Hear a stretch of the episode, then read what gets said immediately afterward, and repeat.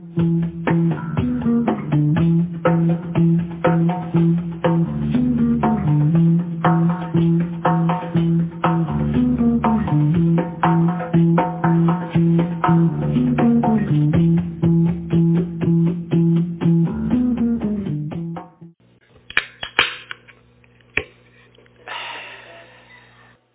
right, welcome to Bible study, everybody. Glad you're here.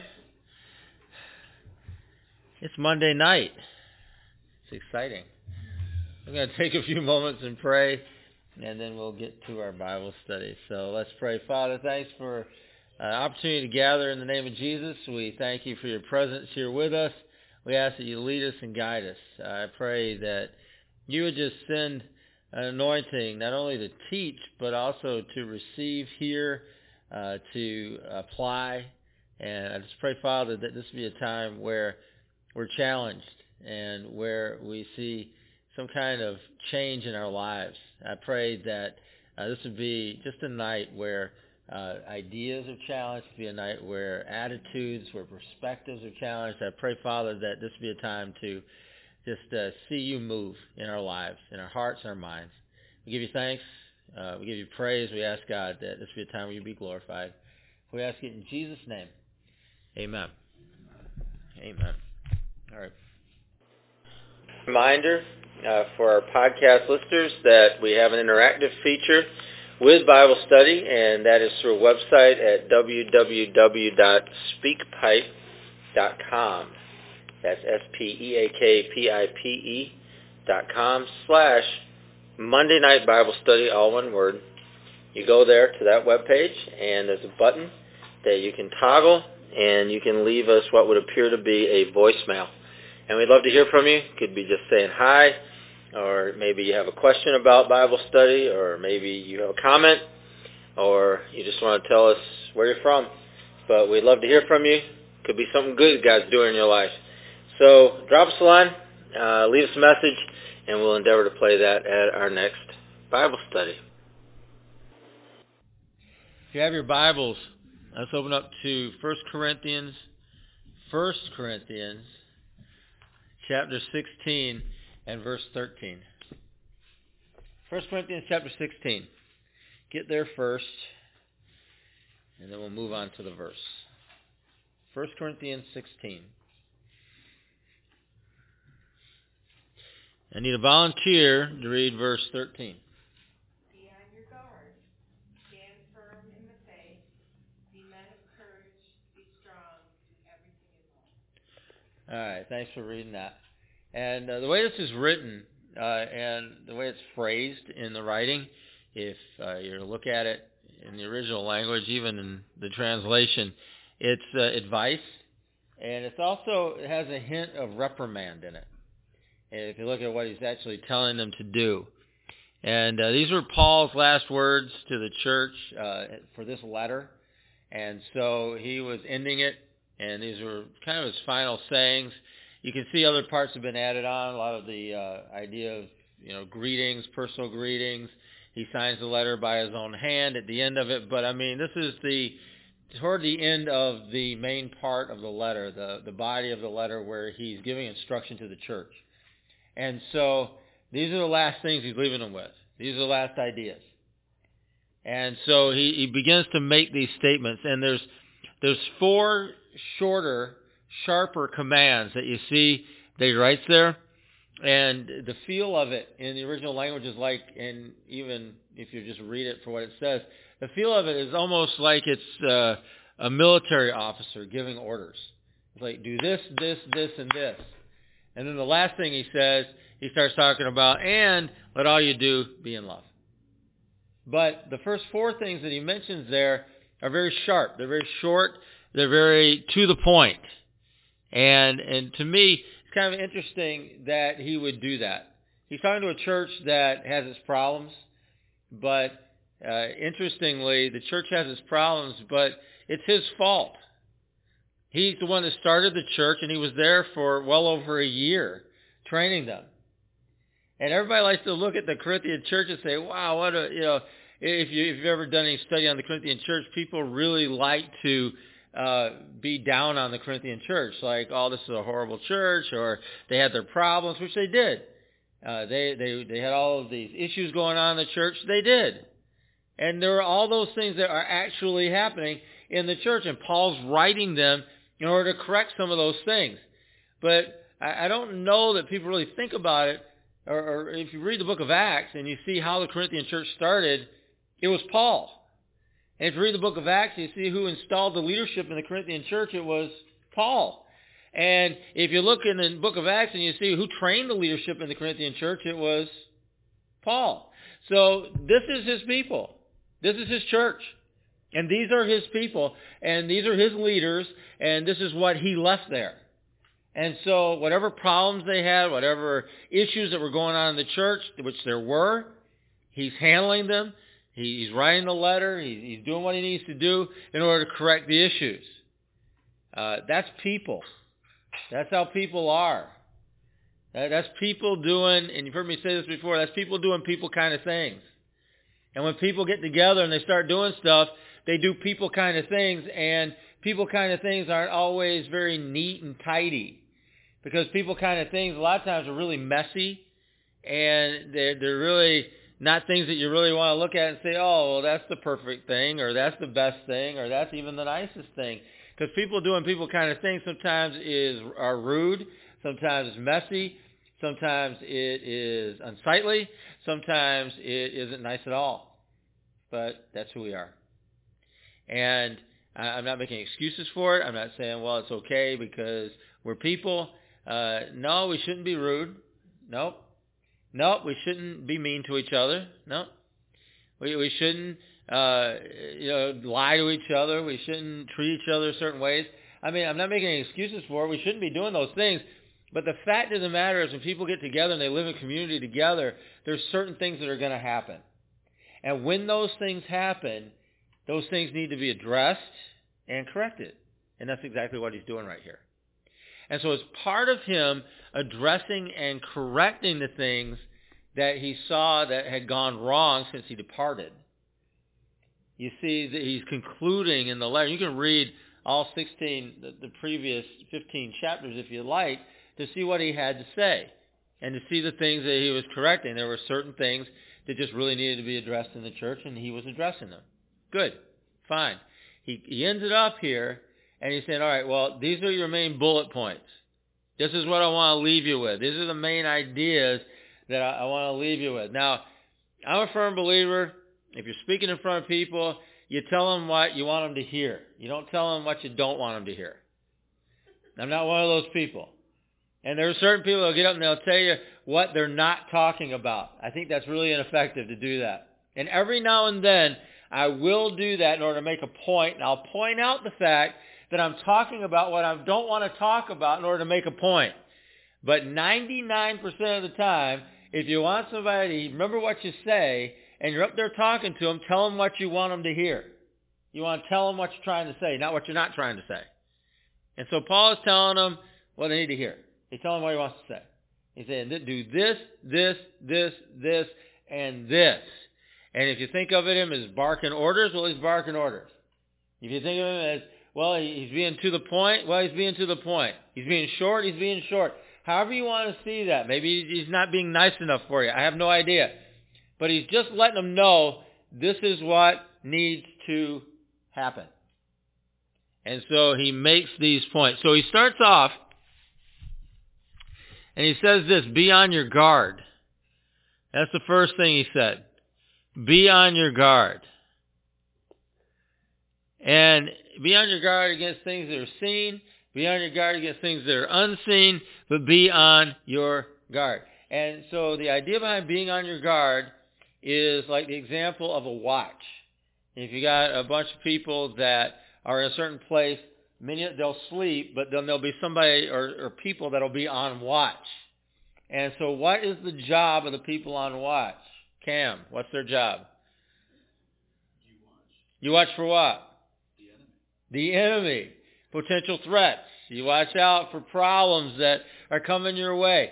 So how is that effective? Like let's say you're on watch on the overnight, which is when you don't want to be on watch because everybody else is sleeping.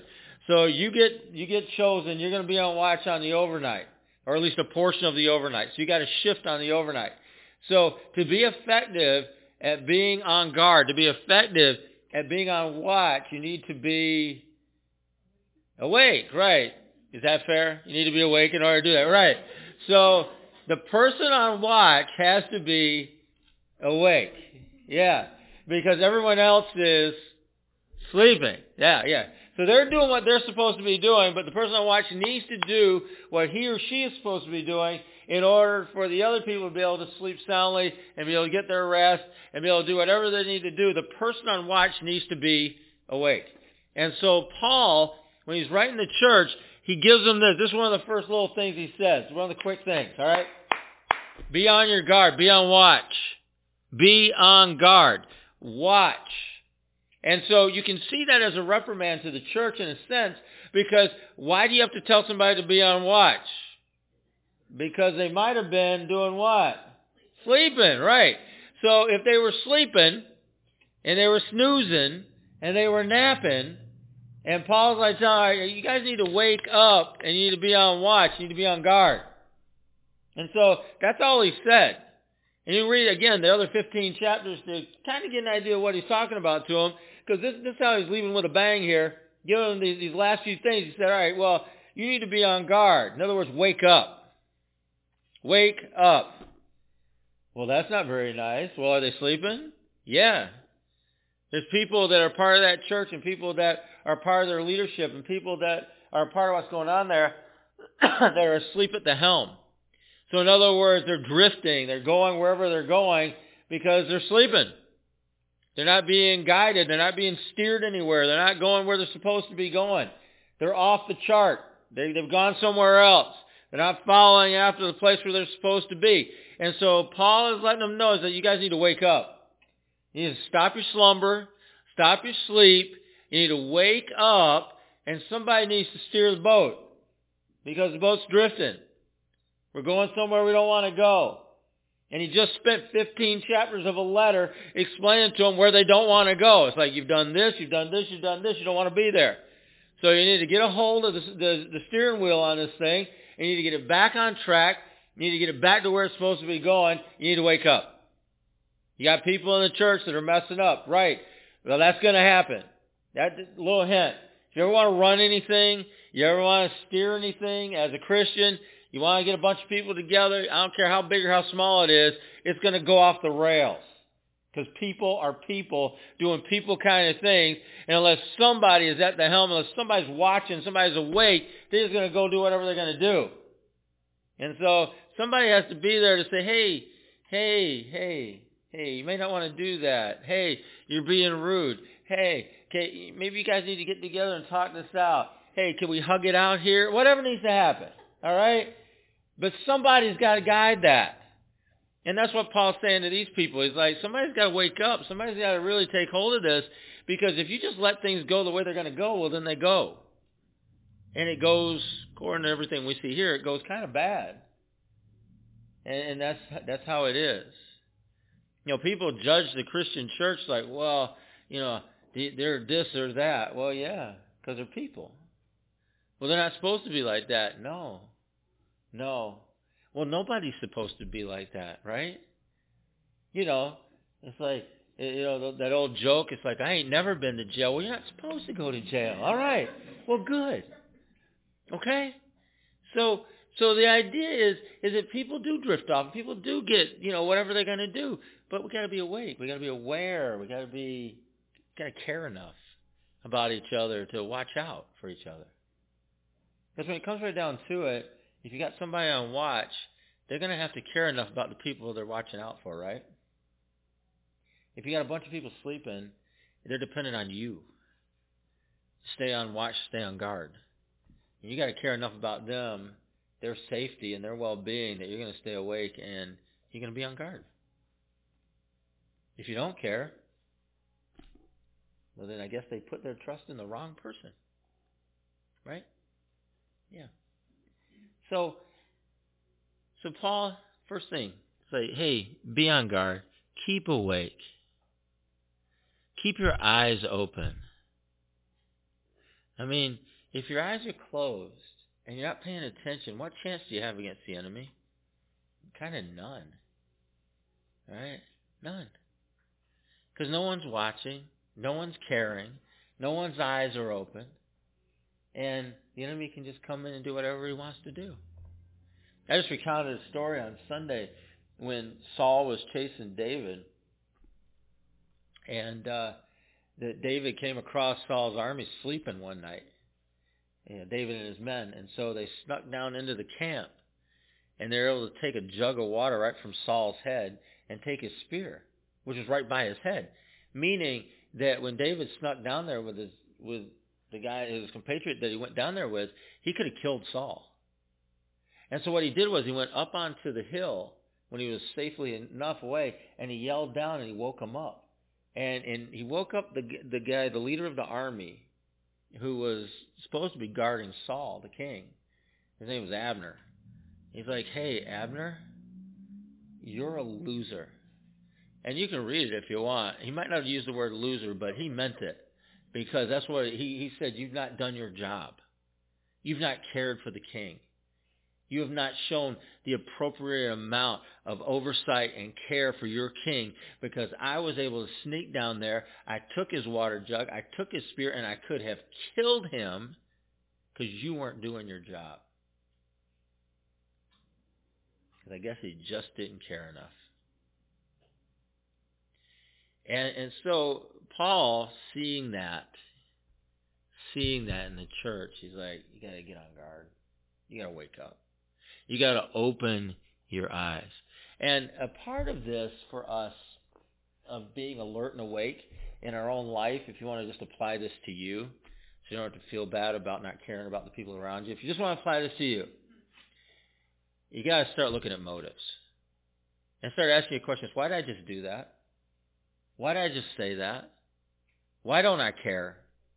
And you look at your motives and you look at, okay, what's driving these things? Because motives are important. They have to be examined because if we're going to defeat deception in our life, we've got to examine motives, honestly examine motives. Because deception comes. You can explain away just about anything. Any behavior. You want to do something, you can explain it away. You can justify behavior. You can justify behavior using other people. Like, well, they do that. Okay. Well, they don't care about that. Okay. Well, somebody did this to me. I guess it must be. That doesn't make it okay. And just because somebody else does something or somebody did something to you one day, that doesn't make it okay. It's justification. You justify your behavior through the behavior of others. Or maybe you can tell yourself you're, it's not that bad. Well, maybe it isn't. Compared to who? Well, I don't know. Who do you want to compare to?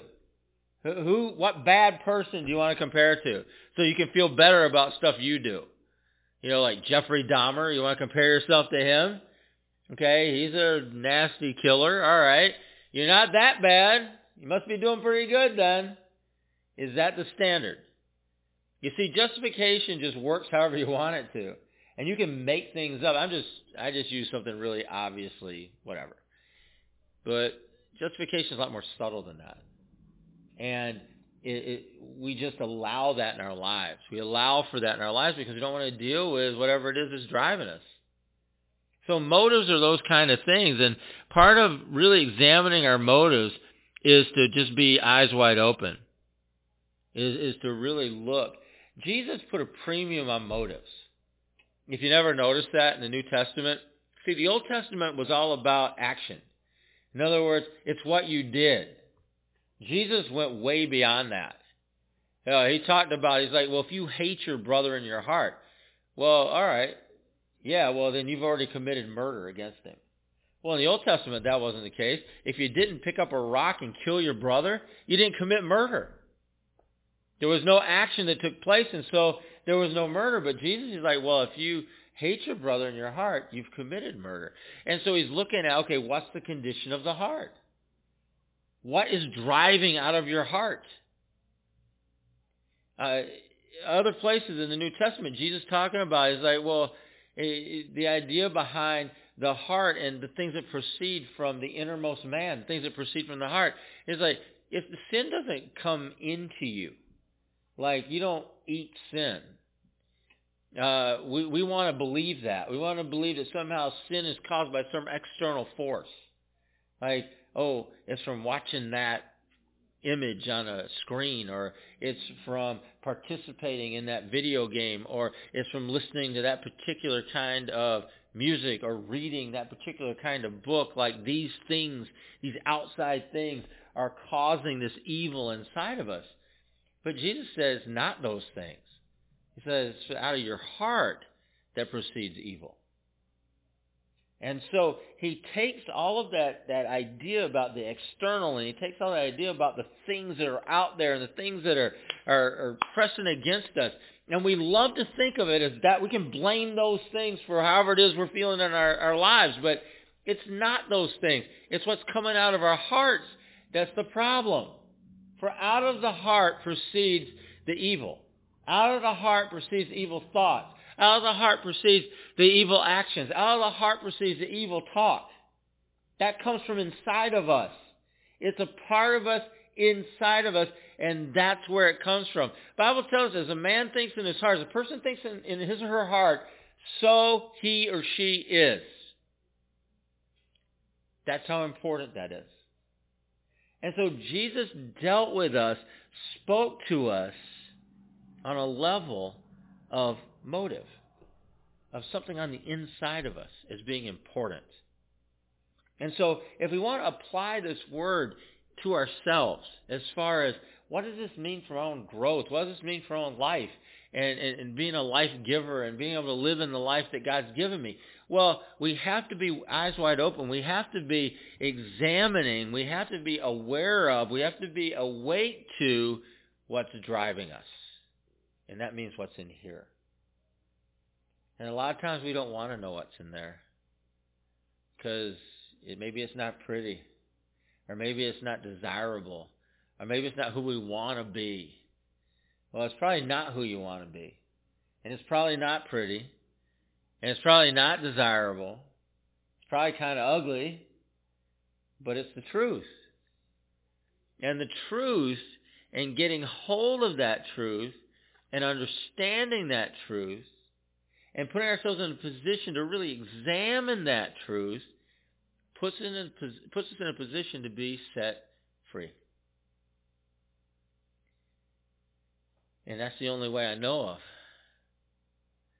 Because pretending it doesn't exist doesn't affect it.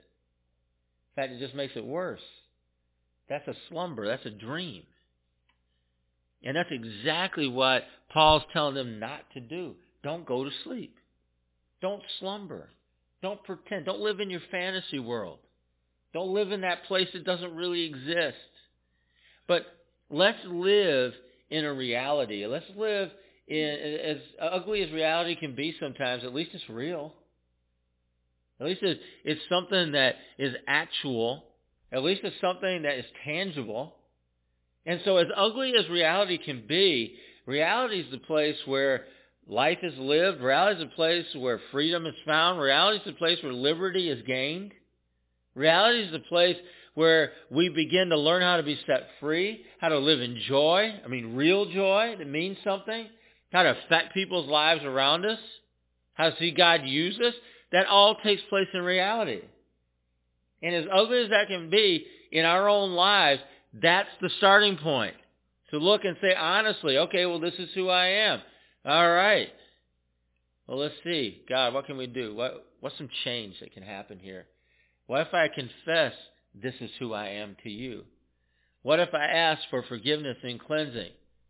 The Bible says if you'll do that, he is faithful, he is just, and he will forgive you and cleanse you from all unrighteousness. That's what it says. But you got to at least admit it. You got to at least see it. You got to at least be awake enough to to, to look at it for what it is. But you're not going to do that from a place of slumber. And so we have two levels of this, and I'm going to leave you with these two levels. The first is this whole idea that we're called to be awake if we care about the people around us. And so in a real way, we have to be, we have to wake up out of our slumber. We have to be on watch for the people around us if we're going to care if we're really going to care about anybody, and to take the time and to make the effort and to actually care enough about the people around us to stay awake and to stay on watch. But the second part of it is if we're going to grow and we're going to actually be and become and, and God's going to do his work in us the way that he wants to do his work in us and we're going to realize that in our lives, we got to be awake and we have to be aware and we have to be conscious of the truth about who we are. And let him deal with that. And again, that's not a pretty process all the time. In fact, sometimes it's a really messy process, but it's a needed process if we're ever going to grow or be set free and or be set free. And I think that's what God has for us. That's why the church, I've talked about this a lot over the years, but that's why the church can't be a place of judgment. Because anybody that's afraid of being judged isn't going to be honest about who they are. That's why most that's why most places you go and, and everybody's perfect. Like they look like it anyway. How's it going? Great. How you feeling today? Awesome. What's going on in your life? Nothing but really great things. You want to hear them all? No. No. No. And and that's what it becomes. But that's not the place that God created. That's not what he made. The church isn't that place. The church is a place where people are kind of messy and not always doing great or awesome and sometimes are upset and sometimes are mean or sometimes are are angry or sometimes are frustrated or sometimes are bitter or sometimes whatever the case may be but they just got to be that because that's who that's what's going on and, and so if there's going to be any change there's going to be any healing there's going to be any deliverance there's going to be anything that actually happens in those kind of places it's, there's got to be some kind of an honesty about it remember Martha told used to tell me a story. She might have told you guys a story before, but she used to go to a church in this place called Akron, and it was a, a church. I knew the pastor. I knew uh, most people that are part of the church, but they were one of those churches that supported me in my ministry. But she she started going there. Uh, she didn't live too far from there, uh, where she was living while she was going to school, and so she was going to church there and so the the, the pastor, because she didn't know how things go in church, um, she new to church things, and so the pastor got up and he's like, "All right, so if if any of you you know have sin in your life, or I forget exactly what he said, and you really want to just take it to God and you want to lay it down on the altar, why don't you come on up here and, and do that?" And he he was talking, he was like starting the altar call, well, she didn't wait for the altar call to get done. She just walked straight up front while he was still talking. And it startled the guy because he didn't expect anybody to come up because in the way that things work and these kind of things, you wait till it's over, the music starts, and maybe you sing a song, and then everybody kind of goes up after that. Well, as soon as he said you got you're messed up and you want something fixed in your life or something, she just got up out of her seat and just walked right down there and was just standing there. And and so it, it was it, it struck me when she told that story about like she honestly I'm messed up. I want some help. You got a guy up there going through the paces of how you're supposed to do it, which there's a rhythm to it and there's all this stuff. I mean, I did it plenty of times. There's a rhythm to it. She wasn't waiting for the rhythm because she didn't know what the rhythm was. All she knew is she was messed up. She wanted somebody to pray for her. And she wanted to lay something down before God and she wanted to be done with it. And her aggressiveness to do that scared the guy that was running the service. Yep.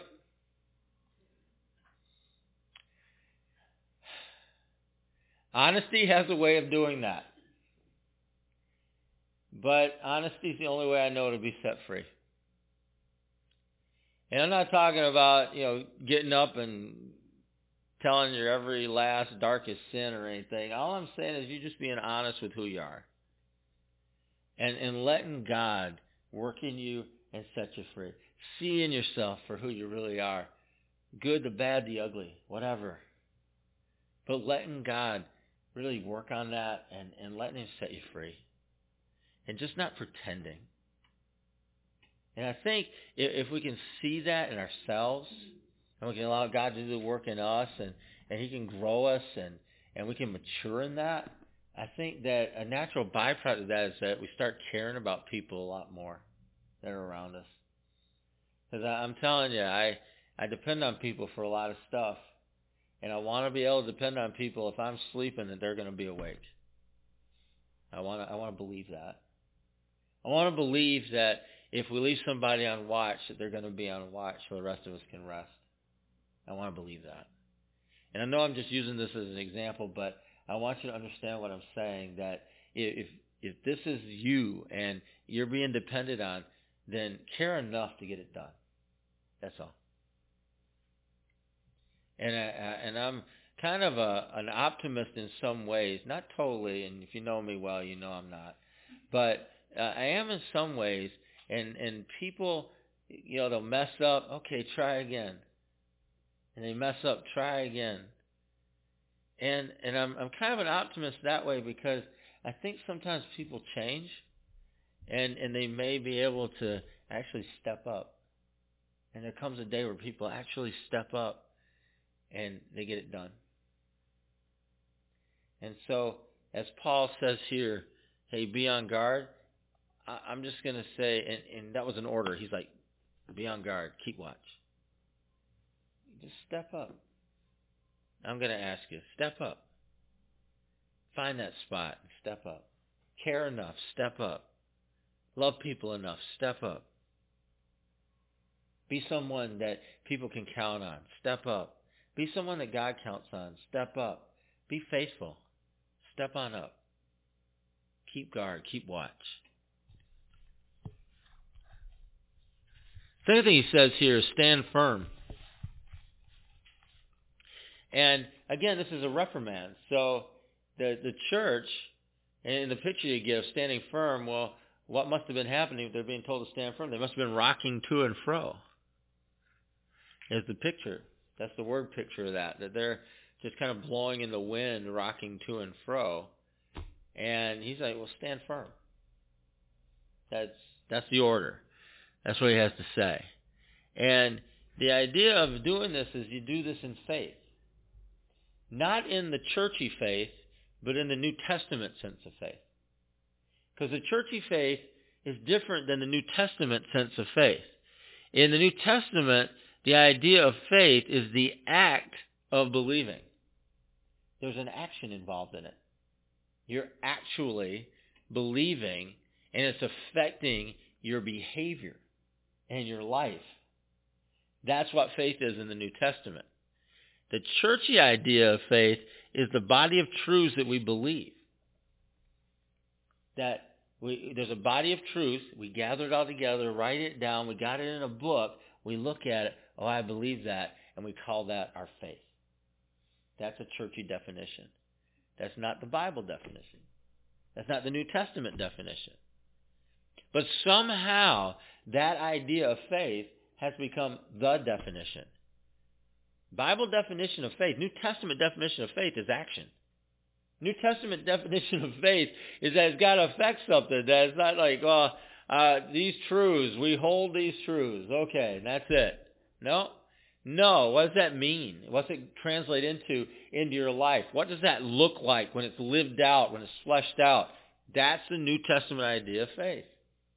Is that we're actually going to live it. Meaning, I believe in healing. All right? Well, great. Let's start praying for people to be healed. I believe God heals people. Good. Let's start praying for people to be healed. Let's start believing that we're going to be healed. Let's start believing I'm going to be healed. Whatever needs to happen, it translates that idea into action. That's faith. It's not enough to say it. It's not enough to have a body of things that we believe to be true. That that's not it. That's a that's a, a really poor substitute of what the New Testament calls faith. Just to believe in a bunch of truths to say, okay, well that's what I believe.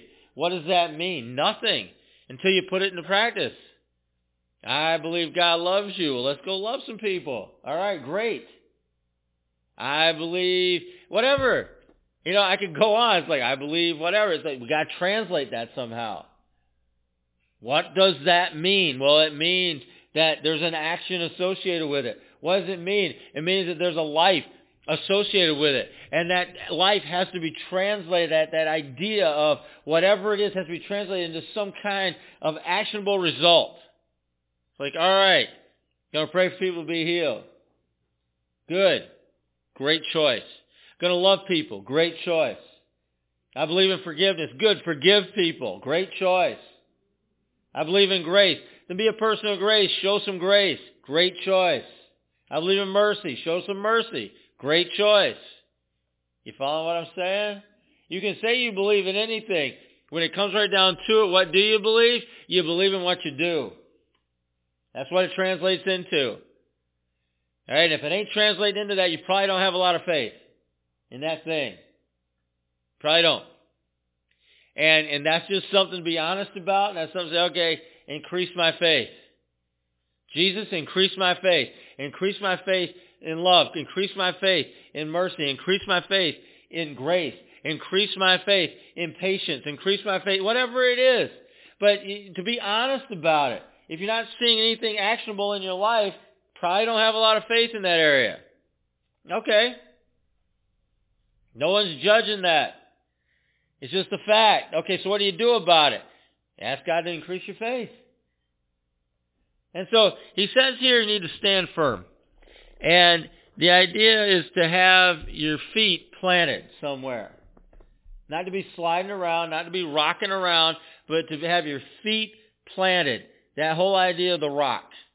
I'm going to build my house on a rock. Why? Because the winds come and the floods come and all the rest comes and they can't knock it down because it is solid in a rock. You've got good footing. You've got good standing and you're going to stand there and you're going to be able to withstand the wind. You're going to be able to withstand the wave. You're going to be able to withstand whatever comes your way. That's it. I am going to stand firm. How? I'm going to plant my feet on the rock. Now, in that parable of the house and all that, that rock was Jesus. So we're going to build our house and build it on a rock. You want to stand firm? You're going to stand firm on a rock. Because that's where the foundation is. That's where the ground isn't moving. That's where the soil isn't shifting. That's where the water isn't sweeping the soil away out from under you. You're on a rock. You have solid footing. And Paul says, in his nice little order here, stand firm. Stand firm. So he's given them two things so far. He said, says, keep watch. Keep watch. Stand firm. So then he says this, and don't get offended. He said, be a man. be men. And this is the only place, the only place in the New Testament that this word is used, is right here. It's used nowhere else. And the idea behind it is the idea, same ideas behind the other things. He's given them this short order. Now, he's writing to the church, so he's writing to both men and women, so listen up. Listen up. That's who he's writing to. But he, he uses this very specifically, very specifically, to tell people they need to be brave. That's what he's saying. Be brave.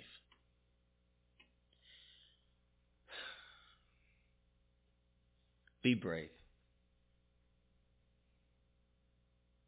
These are not days, neither were they days 2,000 years ago in the Corinthian church for us not to be brave, for us to be afraid. Now, he's given them this order because they were probably a little bit afraid. He's given them a reprimand because they're probably living afraid a little bit. And what he's letting them know is these aren't the days for that. These are not the days. And so they must have been living and playing the coward somehow. And so he's telling them you need to pluck up your courage. You need to show some strength.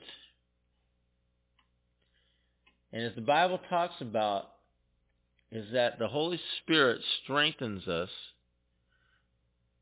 strengthened by might by his Spirit in our inner man. And that is the work of the Holy Spirit to be strengthened in his might in your inner man. And if you don't feel that, you need to ask him for it. If you're feeling a little bit afraid, then you're feeling a little bit afraid.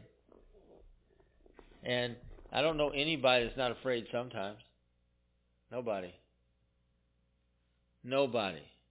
Except maybe Chuck Norris, but I don't know that. But he would be about the only one. But everybody else, we all get afraid sometimes. And we need to recognize that when it happens to us and, and just say, okay, God, strengthen me. Give me courage. You know, this, what he's telling them, when he tells them this, he says, be on your guard. All right, good. And then he says, all right, you need to, in other words, keep watch, stand firm, be men. He's talking about a way of life here. And being afraid ain't a way of life. That is not a way of life. Living afraid is not a way of life. At least not with any value. And and God hasn't really called us to live scared. He's not called us to live lives that are scared. We got real powers and forces working against us right now uh, in our society to make us afraid of everything. And if you haven't noticed that, um, okay, I have. You know, I, the words that are used uh, talking about things that aren't supposed to make you afraid, like like the weather. Like you start reading certain words that are being used about the weather. Um, we live in Syracuse, New York. Syracuse, New York. In the wintertime in Syracuse, it snows. Every snowstorm that we get cannot be life-threatening. I'm sorry. Every snowstorm that we get can't be catastrophic. Every snowstorm, I'm just using real words here. It can't be deadly. Every snowstorm that we get can't be the storm of the century. Every snowstorm we get can't be all the words that are being used to make you afraid. They can't be. And that is that is done on purpose. And you need to recognize that so you can reject it on purpose. Because I'm not going to live afraid. And I want to encourage you not to live afraid. Once people found out, the powers that be, whoever they are, I don't care what you believe, who you think, or whatever, it doesn't matter. The powers that be, once they found out that when people get afraid, you can make them do just about anything, they made it their purpose to make you afraid. I don't care whether it's the weather or whether it's, you know, for a while they kept talking about drought. For years they're talking about drought, drought, drought, maps of drought everywhere. You know, running out of water. Okay, let me tell you something about water. If you got water sitting on top of the ground and it's not soaking in, there's plenty of water in the ground. The water table's good. Okay? I know I'm not a geologist or nothing, okay? I'm just saying I took earth science in ninth grade. I remember that part, okay? Even if there's a guy at the University of Nebraska, University of Nebraska, telling me that there's drought in the Adirondacks, well, if I'm up there and water's pouring out of rocks into the road while I'm driving by, there's not a drought. I wrote that guy at the University of Nebraska. I told him he should be ashamed of himself, whoever he is, for even doing that. And he should be ashamed of himself. Try and make us afraid. Or whatever the new thing is. I don't care what the new thing is. I'm not even gonna I'm not even gonna get get into it. I mean, start talking about disease, start talking about whatever. I mean, yeah. All I'm trying to say is, as purposed as these people are to make you scared, I want you to purpose to be brave. Really. Just do it. Just purpose in your heart, in your mind, in your soul. I'm just going to be brave. Jesus strengthened me by your might, by your spirit in my inner man, in my inner being. Strengthen me and I'm going to purpose in my life to be brave, I am not going to live that way. I'm not going to do it. I am not going to do it.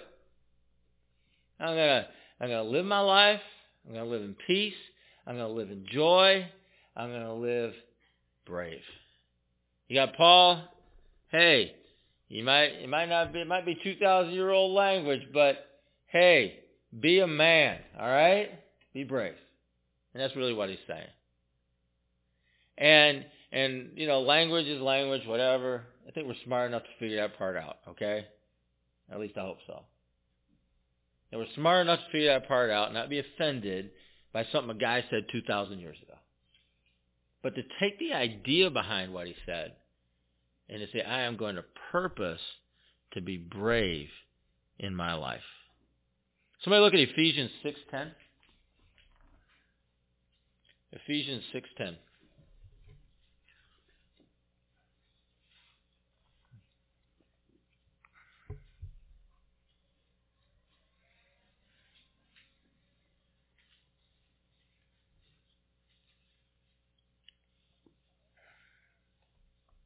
A final word, be strong in the Lord and in his mighty power.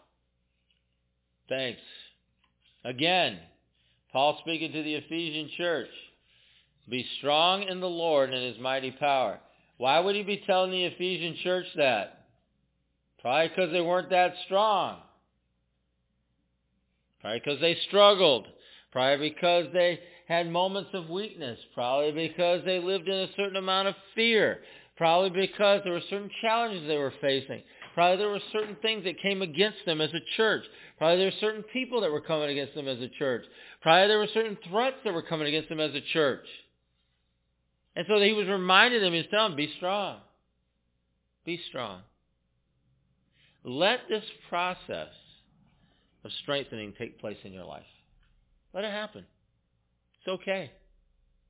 And it's okay if you're not entirely 100% all strong in Adam today. That's okay. Because it's a process of strengthening that God is doing in us. A process of building trust in Him and who He is and in His care over us for our life. A process for understanding His love and His grace over us. A process to understand that He has us. He's got you. And to find rest and peace and strength and bravery in that by allowing Him to strengthen you in your innermost being. Let that process happen in your life.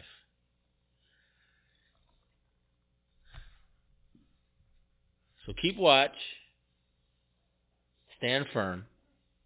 Be men. And it's kind of interesting where he talks about a clarity.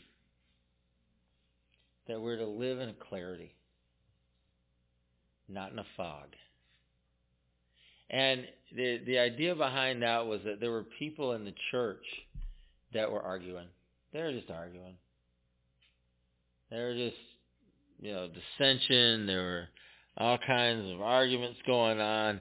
And basically he's just saying, stop your arguing. Stop it. Stop it. Just stop it. It's not that important. What you're disagreeing about is not more important than the work of God. What you don't like is not more important than what God's doing through you and through us. What what you think could be better isn't doesn't matter as much as what God is accomplishing right here and right now. Uh, I can't tell you how many stupid things have split churches. Just dumb things. Really dumb things. Just cause arguments and dissensions and splits in churches because of what? Yeah, nothing. Nothing. Just just letting talk just run rampant. And losing sight of a bigger picture of why we're all here. Nothing's ever perfect. Nothing. I mean, Jesus and his daddy, they're perfect, but nothing else is perfect. So we're we're kind of living in this imperfect thing, and there's a bigger picture involved in it, though. And if you keep the bigger picture in mind, and if the bigger picture is still we're still moving toward that, and we're still seeing that happening, then let's just set aside whatever you know our little pet peeve is, and live bigger. or that person that has offended you so gravely because they didn't say hi or they didn't like your post or something. I don't know. So let's let's set that aside and let's kind of, you know, keep moving toward what God has for us.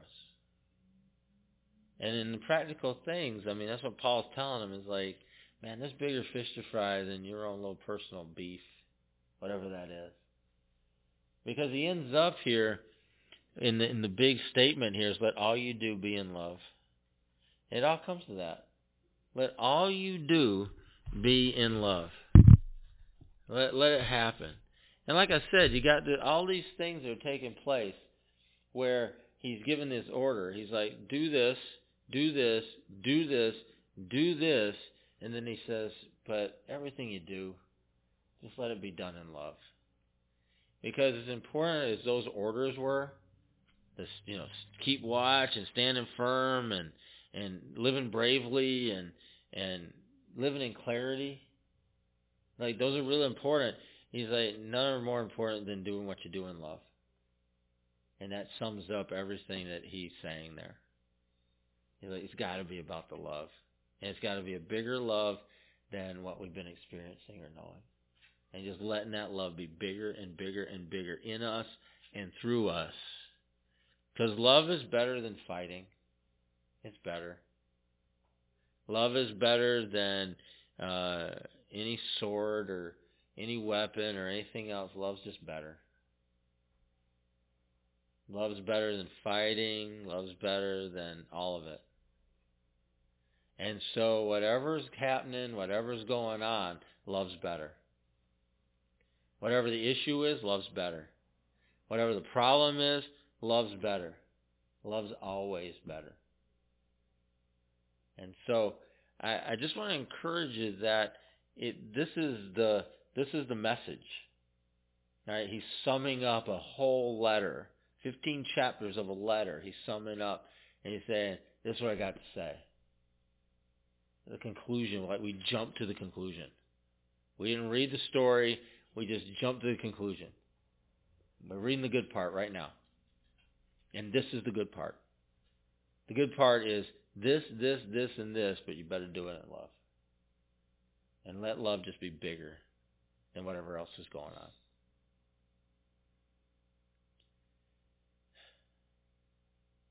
So let's take a moment and pray. And uh, let God speak to you about whatever he's going to speak to you about here. A few things that were said, uh, things that Paul really just just hammered real quick. But maybe there was something that he spoke to you about in this.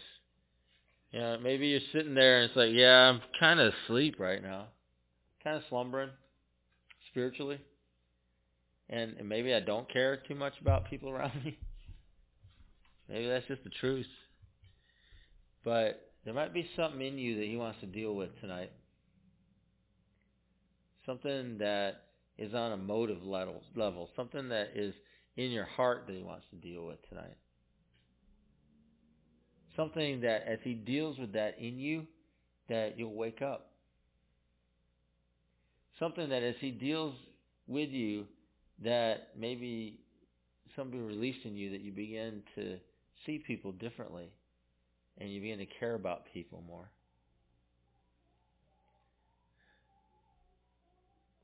So Father, I pray for those that you want to work in their heart. And I just ask you tonight that you would work in somebody's heart tonight. I pray that you would change some things. I pray for hearts that have been hardened. And, and I, I, just I just speak flesh where the stone is. You said that you would replace our hearts of stone with hearts of flesh. And so Jesus, I call on you to put flesh into people today, tonight. Flesh into those hearts of stone. Yeah, flesh that cares. A flesh that's living. A flesh that can be touched. Touched emotionally, spiritually. And I just, I rebuke hardness tonight of the heart. Even places where people have tried to shore it up and harden it so they don't get hurt again or whatever the case may be. I just pray that this would be a new day. not to live in fear of being hurt, but to get free to just live, to feel, yeah, to feel. So I pray hearts of flesh, hearts of flesh. Thank you, Lord. Thank you, Lord. Maybe God's speaking tonight about being unstable. I don't know. The rocking to and fro of, uh, of just not being stable and being blown about by different winds and being blown about by different circumstances or different situations. And you hear in this call, they need to stand firm. And so God, I pray for those who need to stand firm. And I pray you'd activate a faith in them that would lead to action. I pray action in faith tonight. For those that have been satisfied just knowing what to believe, as in doctrine, or what to believe as in uh, a bunch of truths that they say they can affirm. God, I pray that you'd raise up simple faith that leads to just action. Faith that loves people. Faith that cares about people. Faith that serves people. Faith that prays for people. Faith that believes for healing in people. Faith that believes for deliverance in people. Faith that, that moves to see that happen over people's lives. Leads to action. That we would find our footing on Jesus tonight on the rock. And so I, I ask that people that have been sliding around and people that have been uh, being blown about, that their feet would be planted on the rock tonight. And that you would stabilize lives tonight in Jesus' name. Maybe God spoke to you tonight about being fearful. God, I just pray courage in Jesus' name. I thank you that the perfect love of the Father casts out all fear. And I just speak a casting out of fear tonight. And I pray, God, that we would purpose in our lives to live bravely. Purpose in our lives to live bravely in you. I pray that you would strengthen us, strengthen us in our inner being. Strengthen us, God, by your Holy Spirit tonight in Jesus' name. I just rebuke fear. I rebuke the lies. Yeah. I ask God a stability and a bravery in Jesus' name. Father, I pray you'd fill us all with the bigger picture of who you are and what you're doing. That God, we would see beyond whatever our small little problems and issues are, and we'd see to something bigger. I pray, Father, for a bigger vision I pray for, God, a bigger purpose. I pray, God, just a, a bigger life that we can live. And I ask you, God, that we would do what we do all in love. Teach us how to live in love. Teach us how to speak in love. Teach us how to care for one another in love. Teach us, God, how to serve one another in love. Teach us, God, how to forgive one another in love. Teach us, God, how to, to be with one another, to be friends with one another in love. Yeah. Give you thanks, God. Give you thanks tonight. Ask God that you would continue to work in us. And I pray, Father, that we'd respond to you where we need to respond. We receive from you where we need to receive. We give you thanks and honor. We ask these things in Jesus' name. Let's agree by saying amen. Amen. All right. Thanks for coming, everybody. Good to see you tonight. UCF of Syracuse is a relational gathering of diversity in action. Economics, education, employment, background, and culture span the spectrum as we gather for the purpose of life in Christ. You know, me and Christ are homies. That's good. He's really cool, you. Mm-hmm. We super close, yo. Your homeboy? Yeah. All right. Anyways, so musicians, writers, painters. You know, my cousin's a painter. Yeah? What do you paint? Houses. Oh man, my cousin, your cousin should hook up. Yeah. So yeah, painters and other artists express their work through the body of life of this faith community, like the comunidad. Yeah, see, a lot of people. Yeah. No, Started in 1997. that's a long time ago, yo. That's back in the day. That was before I had my eyebrows tattooed on and I remember that. Mhm. Yeah. As an outgrowth of chaplaincy of Syracuse University, UCF continues to gather in the Westcott neighborhood of Syracuse. Oh, me and my homegirls, we walk up and down there all the time. I know that's our hood. Mhm. So it's in Syracuse, New York to share the love and hope of Christ. Again, we we homies. You know, yeah.